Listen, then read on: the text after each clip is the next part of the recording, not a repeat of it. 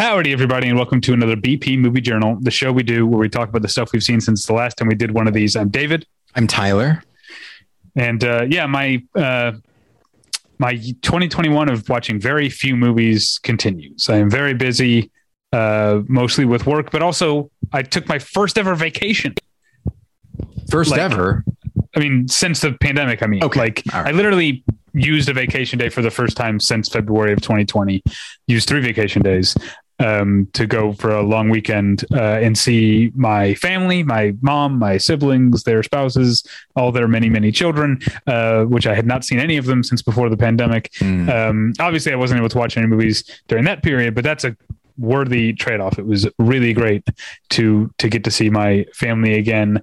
Uh, really great to become reacquainted with how much I despise air travel again. Sure. Um, uh, yeah, but uh, so that's part of the. I, I feel like I have to make excuses for why we haven't done one of these in three weeks, and I have three movies to talk about. I am watching one movie a week. That is my average now. Whereas I used to try to watch a movie a day.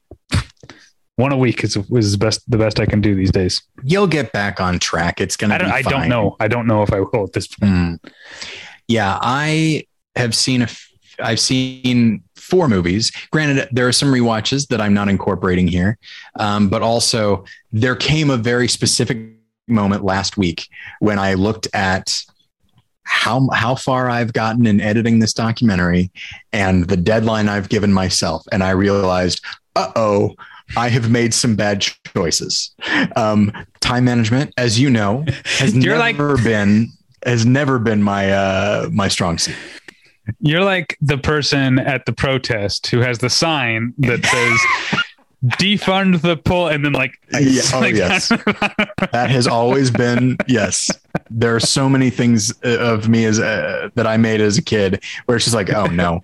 But I always I would always just you know resources be damned. I would always just like once I realized that had happened, I would just start over. Right. Turns out you can't do that with time. yeah, So that's, that's uh, true. So yeah, it's uh so I only have uh, Yeah, you're not four Evie movies. from uh, out of this world. you know, every once in a while, I look for I, th- maybe because I'm I'm a teacher now and I'm teaching people that are just many years younger than we are, but I'm just perpetually aware of like whenever someone my age makes a reference that's very specific to my age and i think you've done it david i think you really i think you did it um Yeah, because yeah. Jen was talking about that show like a week ago. She Really? goes, I yeah, she said, I wish I could just touch my fingers together and pause time so that I could go and do these other things and not have time go by. And uh, it would and also, that I wish my really- dad was an alien voiced by Burt Reynolds. That's what she said. Right? Yes, absolutely. She lo- she loves Burt Reynolds, uh, but just Evening Shade. She really loved Evening Shade. Um, but uh, there's another reference that's probably unique to, to our age, or maybe a little bit older. It's more for uh, I was going to say it's more for grown-ups than I remember we're grown-ups. Yeah. Um, okay, You you are an old soul though. Uh, that is probably true. Yes. Yeah. Um, okay, David. Yeah, well, yeah, speaking watch? speaking of things that we grew up with, here's a movie I've not seen in I'm going to say 28 years. Like when Hold it on. first came out. Let me do okay. So you are 39. Yes. So since you were 11, Yes. okay. And it was a new movie at the time, so it's 90. I want to say 93. 93 new movie. Okay, new movie from 93. Did you watch Demolition Man? I think that's later than 93, but no, I didn't. Okay. It might be 93, but I, for some reason I thought that was like 95. Did you watch the Bridget Fonda vehicle Point of No Return? That's the one. um, I'd seen it so many times when I was 11, uh, so I felt like I didn't need to see it for a while. Um, Hold on. Is that actually the name of the movie I'm thinking of? And is it I from think- 93? I don't It know if it's 93, but that's Yeah, 93, Bridget Fonda, Point of No Return, directed by John Badham. Never know Oh, that. all right. Um, no, the movie that I watched, David, is a film that we that I know you love, and I remember liking it, even though I hadn't seen it since I was a kid. And there are so many more things that I love about it now. Oh. It is Joe Dante's Matinee. Oh yeah, Man, Uh, I um again talking about us being old. I was going to say I saw this recently. It was probably close to a decade ago, but Sure. um. Uh, friend of the show, Ian Brill and I went to a matinee of matinee at the New Nice. Beverly. That was the last time I saw it. man, I l- love it. I mean, I liked it when I was a kid. I just, I, for whatever reason, I mean, there was so much silliness and it's just that Joe Dante energy um, that I just really responded to it. But I, you know, I didn't know who William Castle was. I didn't know a, a lot of these references. Yeah. Um, looking at it now, it's very funny, but it is also in a way that I choked up. It is such a love letter to movies Mm. and art and the role they can play in the midst of a difficult time, whether it be on a national level or a personal level. The idea that in times of uncertainty, the idea that art, which so many people would consider to be an unnecessary luxury of life, when you see how vital uh, a role it can play in keeping people I don't know, keeping people sane, even something as sensationalistic, maybe especially something as sensationalistic as Mant, uh, Mhm. you know, or or superhero movies or whatever it is. These movies that even movie people would say are the essence of disposable. Uh, those can really play a huge role in our lives, and and matinee is just such a while while never uh, sacrificing an ounce of entertainment and humor, uh, it still manages to be about something so much bigger than it would first appear. And man, like it, in my view, it deserves to be mentioned in the same breath as Once Upon a Time in Hollywood and Ed Wood and that sort of thing. It is such a, it's such a wonderful film about film that, um, man, uh, it's uh, I cannot state enough how marvelous this movie is, and I do think that most I feel like most people are aware of it. Certainly, Joe Dante has a fan base, and I'm sure many Yeah. of those many of his fans have seen it. But uh, but listener, if you have not seen Matinee, check it. Do yourself a favor and check it out. You will probably, I guarantee, you'll love it. Uh, it's also got, uh, of course, Joe Dante regulars, Robert Picardo and Dick Miller are both in it. Of course, yes. Uh, and I think it is the American film premiere of Naomi Watts. Um, I, I did. I recognized her in it, and then I thought, like, I mean, this. She can't have been in much before this. yeah, certainly the, the first thing I yeah the first thing I remember her in is Tank Girl, which is two years later. yeah But I'm looking at her now. She uh, I've seen Flirting since that's an that's an Australian movie, and then there's a movie called Leo's or no, sorry, a movie called For Love Alone, where she played Leo's girlfriend. Um that's probably an Australian movie, right? sure. Uh, yes, it is an Australian movie. And then there's some TV. So yeah, I think this is the first American film of the great Naomi Watts. yes. All right, uh, moving on from your actual mid '90s to Jonah Hill's mid '90s, a Mhm. movie that I uh, missed when it came out in, in 2018, uh, even though I heard heard good things about. Um, but uh, we were very much not only were we very much encouraged to watch it by our teenage nephew um, on on her, her Natalie's sister's uh, son, who's a skateboarder and who uh, loves mid '90s. It's like his favorite movie, and he insisted that we that we watch it. So we decided let's let's let's take his advice. Um, and uh, yeah, it's it's really good. Um, Hmm. It's uh, uh, I mean, I it's obviously there's some, you know, Jonah Hill probably has uh, uh it's probably somewhat semi like autobiographical Sure. but um uh, so I, I can't you know I, I can't speak to those kind of specifics but the the the specifics of being um uh that age at that time and being I guess I'm going to get my own semi-autobiographical like projections, like being a quote unquote like good kid or like you know a good at school or whatever I was when I was younger, but having a desire to be accepted by, you know, the bad kids, yeah. uh, uh, essentially. Um, I very much related uh, to that, but I, I, I like a coming of age story that actually feels like um, it's taking the kid's point of view. I feel like so many coming of age stories make the kids Sure. like precocious or take the parents' point of view, especially when it's like a coming of age story where it's like kids behaving badly. You know, like Mm.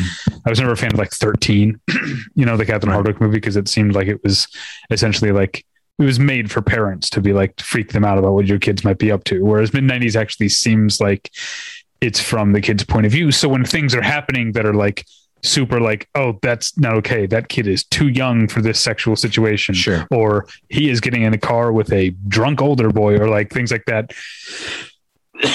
Sorry, excuse me. Um, I'm sitting there watching it and I know like I have that tension, but I'm also very much with the kid at the time. I'm, I also understand why he is excited to do this or he doesn't think this is a bad situation or if he does why he might feel pressured to go along with it anyway there's there's a a, a lot of i guess uh sympathy and subjectivity uh to it it's also wall to wall awesome music just great Sure.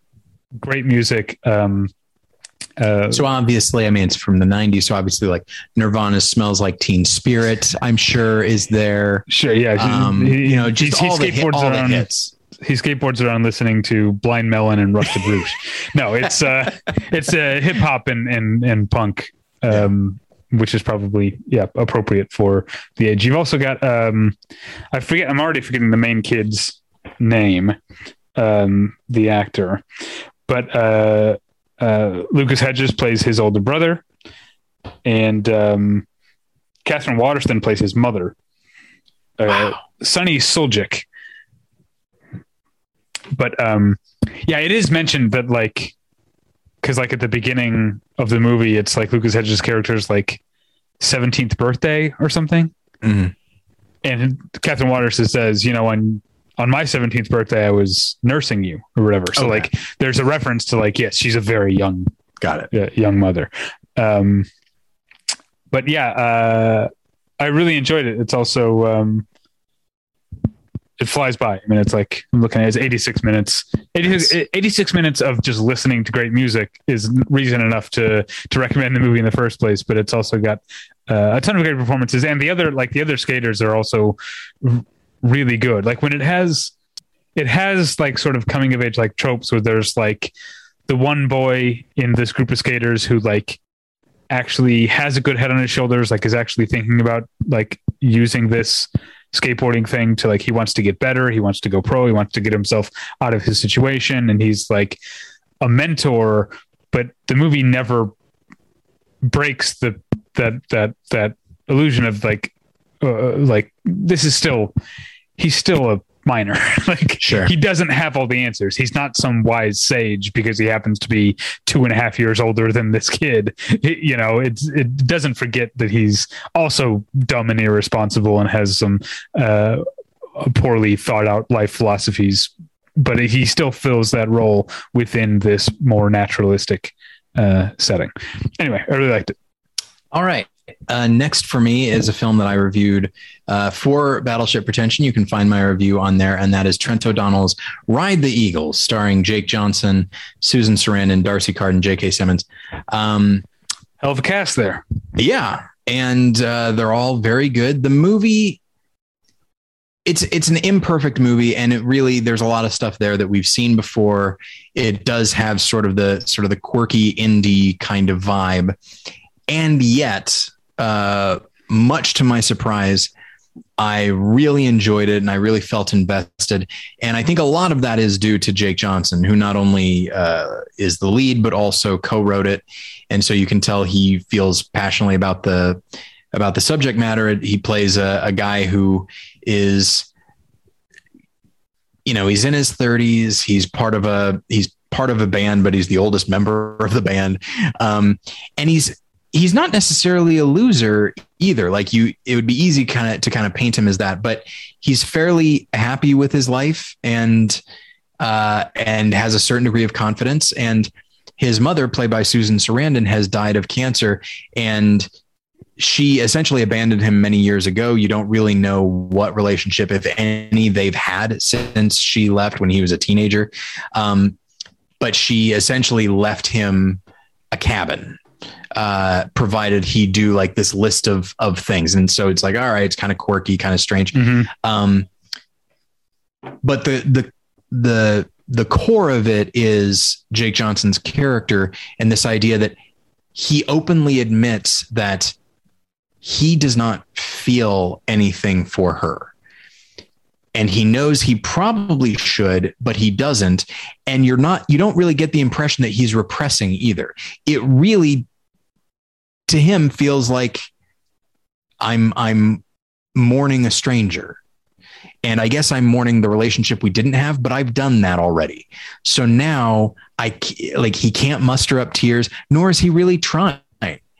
And I think there there's something refreshing in that. Obviously, there's still grieving there, there's still loss there, but it's not a situation where there's like this deep, intense emotional repression underneath everything. He's pretty much at peace with the role that his mom has played, or rather not played in his life. Um, and the fact that she's now officially gone doesn't really make that much difference day to day. Um, and so watching that unfold and watching him come to turn, come, you know, sort of be at peace with that fact is something I feel like I haven't really seen before. Certainly in these types of movies that can be like quirky or whatever. Um, and then uh, along the way, he reconnects with an old girlfriend played by D'Arcy Carden from The Good Place. And as great as this cast is, I feel like she, unsurprisingly, if you've watched The Good Place, she is like the MVP. Uh, the two of them are never in the same room. They only ever speak on the phone, and yet they have tremendous chemistry. She is charming as hell. Um, and the film, it made me laugh a few times, but the rest of the time, it just it, it settles into a very uh, a very relaxing rhythm. So it's not necessarily it's not going to like blow the doors off. It's not going to you know shake you up or anything like that. It is a often predictable but still a very enjoyable and occasionally emotionally engaging film. And so I would recommend it, not necessarily highly. I get on Letterboxd, I gave it three and a half out of five stars. Um, certainly, at looking at like uh, other critics, some of them straight up just don't like it. Uh, but I myself kind of I enjoy the pacing, I enjoy the tone of it, and uh, so if that kind of thing sounds good to you, I think you would you should uh, check it out. Ride the Eagle. Uh, all right. Did you know D'Arcy Carden? You know she, her name is D apostrophe RC. Yes. Um, that's not her birth name. Her birth name is just Darcy. She just added that apostrophe to sort of like spruce it up, stage it up a little bit. That seems off-putting to me. I'm not sure why. uh, I like it. Um, Name's already Darcy. Like it's not a common name. yeah. Uh, You know But, what? uh, Don't see more- this movie. uh, all right, move, d- don't get too comfortable because I can't talk too long about this. I saw Okay. another run of the mill biodoc, um, and I went to see it because um, it was like a an outdoor screening downtown at the um, by like the uh, the the music center um, downtown uh, in like a plaza. I'm glad we went to see it, but it was a it's a documentary called Ailey directed by Jamila Wignot, and it's uh, about Alvin Ailey, the dancer and founder of Alvin Ailey's American Dance Company, um, choreo- very incredibly influential choreographer. I'm not saying this. I want to make it clear to the listener that I the things I'm saying are things I learned from the documentary. Okay. I maybe I maybe knew the name Alvin Ailey and knew that it was related to dance beforehand, but I didn't know his his his story. Um, but uh, uh, yeah, so if you want to learn about the life of Alvin Ailey, this is a compact, you know, a way of doing it in an hour and 45 minutes or whatever. That's that's the purpose it serves. I'm not sure that I can speak that much to the artistry of the documentary or that. I mean, I could speak to it because I saw the movie. I don't think I have much glowing that many glowing things to say about the artistry of the movie. It's just pretty much a straightforward uh, educational type of uh, film to me. Um, I'll say it did serve the purpose of I went to see not only I went to see this uh, went to this outdoor screening together and we did both walk away going like we should go to like dance performances like right. the footage you see of people like dancing is like super cool it's it's like a it's a it's an art form that I don't think about very often especially I don't think about it as like an option but yeah like we live in the second biggest city in the country, a, a, a, cultural center, we have the opportunity to go see professional dancers. Like, why are we not doing that? So I guess I would say the movie, or at least the uh, choice to uh, screen it in the location that they did, you know, next to next to the building where we might go see these sort of dance things, mm. it did serve a purpose. Maybe I'll go, you know, uh, maybe I'll go see more professional modern dance. Okay. So I mean, it even if the film is fine at best, like it it did accomplish something, which is get you to sort of not fall in love, but like in, be intrigued by its subject matter. But when I think about something like Wim Wenders' movie Pina about the dancer sure. Pina, uh, some of the W, I can't remember. Yeah. Um, that accomplishes that and is also a good right work of film on its own. Be- partially because, like I always say, with bio docs about musicians, like sometimes I just want to hear the whole song. And that's yeah. what Pina does. It's like there are interviews, and then you see like a full or at least a very long excerpt of of a dance. That's what's so great about Pina. I wish I kind of wish I was able to see more Alvin Ailey choreographed dances or just him in his younger days, him dancing himself. I, I wish there were more footage of that, less interviews with the people who knew him because that makes it feel a little bit like I'm going to use this in the old timey, uh, the, the, the pre golden age sense. It makes it feel a little bit more like TV. and you know, this, we've said this before, though I don't think we've said it in a while that like that is one of the pitfalls of the documentary is that sometimes the subject can be so inherently interesting that the director forgets to make the movie interesting.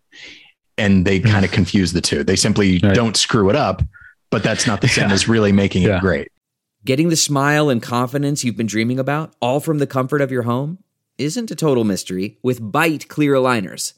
Just don't be surprised if all your friends start asking, What's your secret? Begin by ordering your at home impression kit today for only $14.95. Byte clear aligners are doctor directed and delivered to your door. Treatment costs thousands less than braces, plus, they offer flexible financing accept eligible insurance, and you can pay with your HSA FSA. Get 80% off your impression kit when you use code WONDERY at Byte.com. That's B-Y-T-E dot com. Start your confidence journey today with Byte. Um, okay, so I saw my next movie is James Gunn's The Suicide Squad, which I wouldn't say I enjoyed immensely, but I enjoyed a lot of it quite oh. a bit. Okay. Um, it does have that. I mean, it's it's got that sense of James Gunn zaniness and certainly his love of gore. Um, and it has a really nice ensemble, a lot of good chemistry between the actors. Uh, and I also like the way the story unfolds. I think maybe it gets a little, it sags a bit in the middle, but even then, the the cast sort of carries you through. And I think that's the key is that this is it's not a story movie it's i mean from an action standpoint some of the action sequences are fun but it's not an action movie either like it really is an ensemble war movie slash comedy um, and you've got you know Margot Robbie and Idris Elba and John Cena and uh, Joel Kinnaman and David Dastmalchian, who I'll talk about in a moment. It's got a great cast, and they all do. A, I don't think of Idris Elba as a particularly comedic actor, but he does a, a really good job, not only being the lead of the film and sort of carrying the ensemble, but also being very funny within that. John Cena is this character, Peacemaker, uh, is sort of a, a a ridiculous character who occasionally has moments of humanity and he sells those too. Like there's just it is that that James Gunn thing where it, it would be so if you just turn it up a little bit, it just becomes completely ridiculous to the point of not feeling fully engaged or at least invested. But he doesn't quite do that. He knows sort of how to modulate things so that you do still feel invested in these characters and in their relationships with one another. Uh, that said, it it is also kind of over the top at times, and it probably could stand to be a little bit shorter. Um, because it does any movie like this that goes on too long and it has that heightened tone can feel a little bit like overkill. Um, but it is uh, it, it, was an enjoyable it was an enjoyable movie. I certainly liked it more than the the first one, uh, but that was also a very compromised film. Whereas this, they clearly just let James Gunn go with whatever he wanted to do, and he did it. Um, and uh, yeah, and I mentioned David Dastmalchian, who plays the much maligned DC character Polka Dot Man, and the way they write that character and the way he plays him takes the jokiness of the character and makes it tragic, and I think does it totally organically. And lastly, I'll just say, man, Viola Davis can do no wrong as an actress. I again, like she was in the the first Suicide Squad, and I didn't like that movie very much, but I thought she was great. And just if you need someone to be just an immovable object, mm. whether it be Ma Rainey or even her short her short little uh, screen time in Out of Sight, right? Like yeah. she just conveys a certain kind of toughness while still allowing herself when the part requires it uh, to be vulnerable and here she plays uh, amanda waller who is this tough as nails you know, unflinching to the degree that the film has a villain, it's probably her. Uh, and she hits it out of the park. I love watching her in basically anything. Um, and uh, yeah, so you know what? In retrospect, as I'm talking about it now, I think I probably did like the movie more than the little three star rating that I've given it here uh, on uh, once again on Letterboxd. And so uh, it is something that I don't know if it'd be for everyone, but if you liked Slither, and if you liked Super. So take some of those sensibilities with the ensemble aspect of Guardians of the Galaxy, and you have Suicide Squad, and I think it it blends together pretty well. Okay. Um, yeah, I think I'm like I'm still the uh the R-rated superhero movie still seems so strange to me, but I liked but that's what that's funny because it wasn't strange when like Blade and Blade 2 were out. Yeah. But I guess I just got so used to superhero movies being PG 13 that, like, I don't know. I liked Birds of Prey, but I also went into Birds of Prey not knowing it was rated R and being very, like, surprised by the violence. And oh, yeah. I guess it was, wasn't it? I didn't, yeah, I didn't remember that. Um, I think R rated superhero movies, they're now so, they're so self consciously R rated. You know what I mean? Like, whereas with Blade, it was like, oh, we're doing this vampire thing, and yeah, it's a, it's a comic book, but it's a very dark comic book, so let's just make yeah. it rated R. Like it wasn't even, even though there were superhero movies at the time, and most of them were PG thirteen, like it wasn't such a set thing that the R rating was was like a card that the that they could play as far as right. marketing. Whereas now, because of Deadpool and Logan and stuff like that, the the R rated movie it's just like, oh, this is how you know it's it's like a real thing. Um, Maybe the reason James Gunn takes advantage of the R rating, but uh, but I understand your suspicion. And maybe the reason that I'm the, the, the I'm still like weirded up by them is because I haven't, other than Birds Birds of Prey, might be the only only one I've seen. After the things you just mm. named, I haven't seen any of those. So maybe I just need to spend more time watching R-rated superhero movies. I don't know. Uh, I think you're fine. Maybe I don't. Maybe I, I think you. Been... I think you would like this one. Okay. All right. Final movie for me, a movie that I really wanted to like, and there are things about it that I very much do like. Uh, Todd Stephens' Swan Song. Okay. Uh, this is a movie in which uh, Udo Kier plays mm-hmm. a um, former uh, uh, hairdresser. He was like sort of the go to society hairdresser um, for the uh, the the movers and shakers uh, uh, in Sandusky, Ohio. Um, but when we meet, meet him, it's present day. His glory days in the past. He's living in a, a very much a, like a, a, sort of budget nursing home or budget retirement community. Um, but uh, he gets sort of called back into duty and spends a day revisiting his old haunts in in in Sandusky, and um, Udo Kier is amazing in the movie. He's Sure. fantastic. It's a it's he's such a character actor type. Like, I'm I'm trying to. There aren't that many movies where he's the lead, um, and uh, uh, I, I really like him in uh, in this, and he's especially like this is a guy who is like, you know, he's played a lot of villains and stuff in in, in American movies, and here he's like using that same sort of like that that uh that face that says a lot with very little expressions and those like withering like eyes those stares that he's known for to play like kind of a bitchy queen you know? Yeah. uh, he's he's very uh uh he, he's very uh what's what's the word i'm looking for that uh um uh, uh there's a word that i'm looking for that i can't that i can't think of. He's there's a theatricality. It's not the word i'm looking for. There's Sure. another word.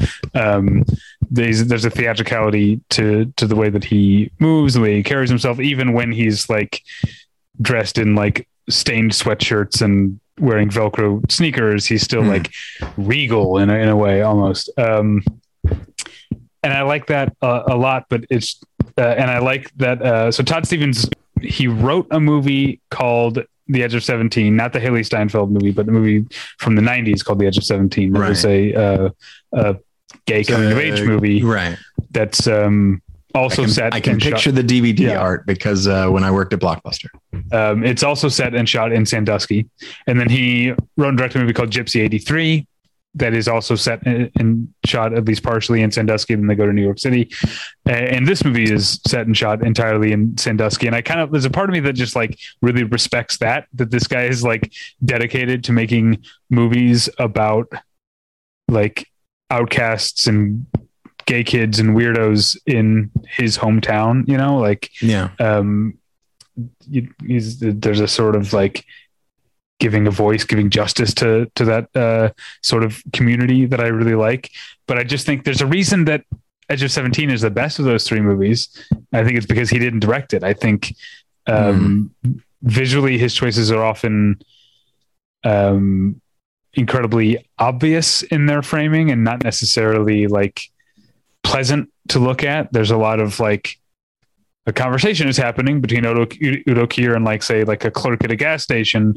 And it's like there's no over the shoulders. It's just like straight on straight on like and going back and forth between those two. It's kind of like efficient in a way that isn't always enjoyable and kind of makes a movie that isn't very long uh feel a bit longer than it should. And then there are also just like characters of convenience. Like you've got Jennifer Coolidge who's so great but she plays like his former assistant who then started her own like salon and took all his clients and so there's this like bad blood but she's just there to like serve that per that narrative purpose and there's not like you got Jennifer Coolidge have her do something Yeah. big you know but it's uh uh that's kind of a, a, a waste and you've got um Linda Evans who's like a name that I only know as a former soap star um Yeah. Yeah.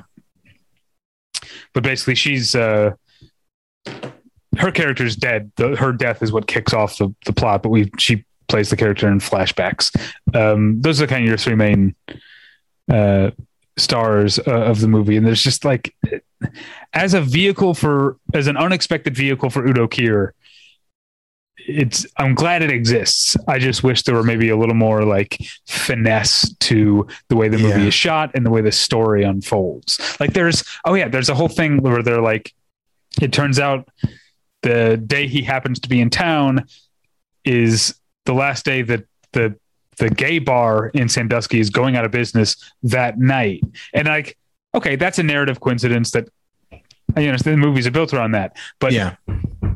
the the problem is that the movie introduces the gay bar and Udo Kier's like connection to its history, and then immediately it's like, Right. oh wow, this this is a symbol for all this. Oh, and it's also a symbol for all for like the the way that time moves on moves on. It's just like it all happens too suddenly.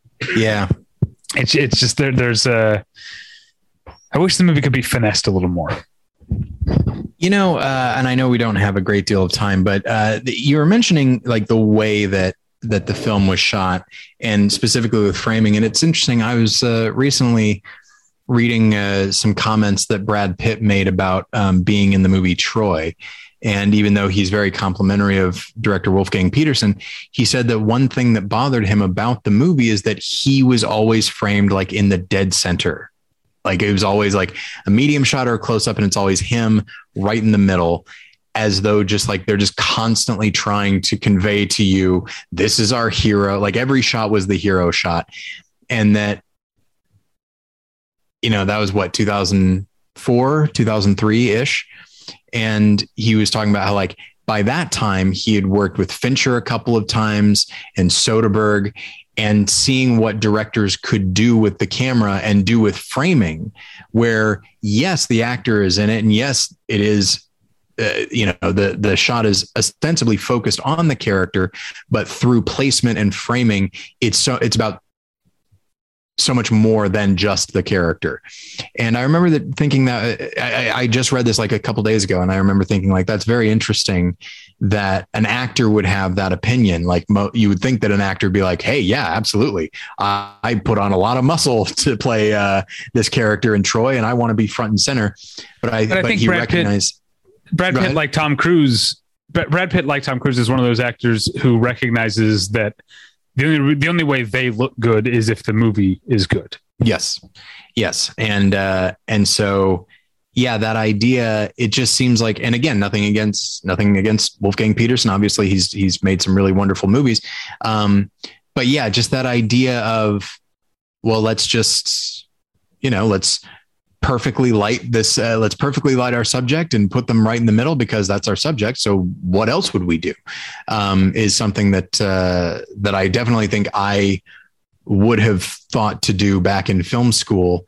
Um, but yeah, as you you come to realize, as as you recognize that film is about so much more than just the characters on screen and even the story, uh, that, there's a technical or as you say, like a, a formal side to it. That like, yeah, it doesn't you know perfectly exposed and right in the middle is not is actually the least interesting thing you could do. Yeah. Um, anyway, Speaking of Tom Cruise, by the way, uh, I just want to get this out because I uh, will forget it by the time of the next TV journal. But Okay. the most recent episode of Ted Lasso has a little joke about the confusion. A character references the movie where Tom Cruise has a ponytail and he meant The Last Samurai, but the person thought he meant Magnolia. Um, And it occurred to me that uh, Tom Cruise also has a ponytail in Interview with a Vampire. It's like that, that's like a you could uh, you could program a little trilogy there. yeah. Tom Cruise ponytail movies. And he has, I don't know if he ever does a ponytail in Mission Impossible 2, but I know his hair is longer. Oh, he does have longer one. hair in that one. Yeah. Um, cause I guess it would be in between Magnolia and Last Samurai. Yeah. He just didn't want to cut his hair. Just didn't want to cut it like Samson. He thought it, uh, it would, you know, he'd lose his strength. Yeah. Um, or like Cesar Romero and the mustache. exactly. He's like, just paint over it. It's fine. Yeah. Um, okay. So my last film is a movie that you've seen uh, and that you love and I love as well. It is Josh Greenbaum's Barb and Star Go to Vista Del Mar. Yeah. Uh, it's it's our kind of comedy, David. It's uh, it's wholly original. It's not based on anything. It would seem to just make fun of a certain type of person, which is like a Midwestern middle-aged woman, white woman. Uh, and yet they cannot hide their obvious affection for these characters. Yeah. And it makes for a film that I laughed out loud often while also being oddly invested in not the story, certainly, but their relationship with each other and and the their relationship with uh, Jamie Dornan, who is del- who's just delightful. He's uh, so great. film uh, and has he has great chemistry. All three of them have great chemistry with each other. Um, and yeah, Uh, I just I, um, I just love it so much. speaking of TV shows I've been watching uh, for the TV journal on uh, on the Patreon, patreon.com slash battleship pretension. Mhm. Uh, you can hear me talk more about these shows. But yeah, I was watching the new season of Never Have I Ever, and there's a part where Devi, the main character, realizes that like all of her friends are paired up and like in re- in Mhm. relationships, and I immediately thought of Jamie Dornan saying like, "All I see are official couples." yeah, and just and you know he has these nice these nice musical moments where he's dancing in a silly way yeah, down the beach because it's impossible to dance well on the beach because it's you know because of the sand and stuff. Um, but yeah, it's and you know what? It, it reminds me in a lot of ways of like a um, like a David Wain um, kind of comedy where not all the bits worked for me. Like the Morgan Freeman crab is amusing, certainly, but I was just like, ah, Morgan Freeman. Like, do we really? That feels like a well that has been gone to too often. I- and yes, it's a it's a crab, so it does make it kind of funny. and I do think it's funny that the the crab's name is Morgan Freeman. Yeah, okay, That yes. that I thought was funny. I that that got me. But so you know, it's just like so. As the case with most comedies that I really like, not everything works. They throw everything at the wall, and most of it sticks. Not all of it. Um, but uh, but yeah, I laughed quite a bit because it's just so unapologetically silly and and you know what i i have no doubt that there probably was a fair amount of improvisation and yet somehow it didn't feel like that to me because partially because they're improvising in character and i think that as opposed to just so Yeah. often as as you and i've talked about especially you know with with some of these same uh performers they'll they'll they'll ad lib and they'll improv uh, on set and it suddenly feels as though the actors are are improvising and the characters are nowhere near the frame here uh, Kristen Wiig and uh, Annie is it Mumolo? I don't know if I, I that's don't how you how you it. say it. Yeah. Um, but the way that they improvise with each other, they they both have such a handle on their characters and their characters' relationship to each other that when they when they're launching into Trish and who Trish must be, uh, it feels like even though I know objectively it probably is improvised, it feels so planned out. At the very least, that these characters have really thought it through.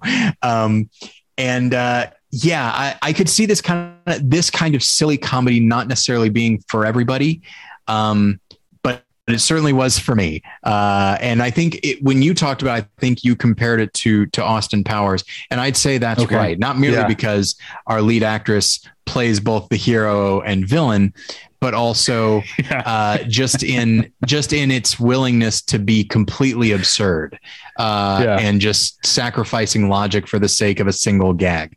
Uh, it Yeah. reminds me of that, and that's that's high praise in my opinion. Yeah, don't don't remember. Don't keep the steering wheel too straight. Lots of little motions left and right. Uh, Oh man, that, that that is and that is such an Austin Powers thing. The idea of like, who would have thought that uh, you know Great Britain could look like Southern California? Oh, you know, just little Yeah. references to filmmaking itself. Oh man, it's so Um, the good. part because I've watched it twice now. The part uh, that I really laughed at the second time is um, I had to look up the actor's name because I just know him as the guy from Forty Year Old Virgin. But Gerry Bednob is his name, and he's the manager at the motel, not the hotel. And he's like, yes, yes. Are you gonna you're gonna need towels? Okay. Sh- sheets? Yeah, we're gonna need sheets. Okay, but no pillows. yeah, like it's uh it's uh, a negotiation and just and I did like the like there is part of me that's just like I would have loved if they had this huge musical introduction to this hotel and then just literally never got to stay there. Oh, Um, I, I think I would have liked that, but I do also like that they wind up back there just because it's it, you get a, a sense of place. and it's a fun location. Yeah. and it's a fun location. Yeah. So, uh, so yeah, I highly recommend if you like good old fashioned silly comedy, Barb and Star, go to Vista Del Mar.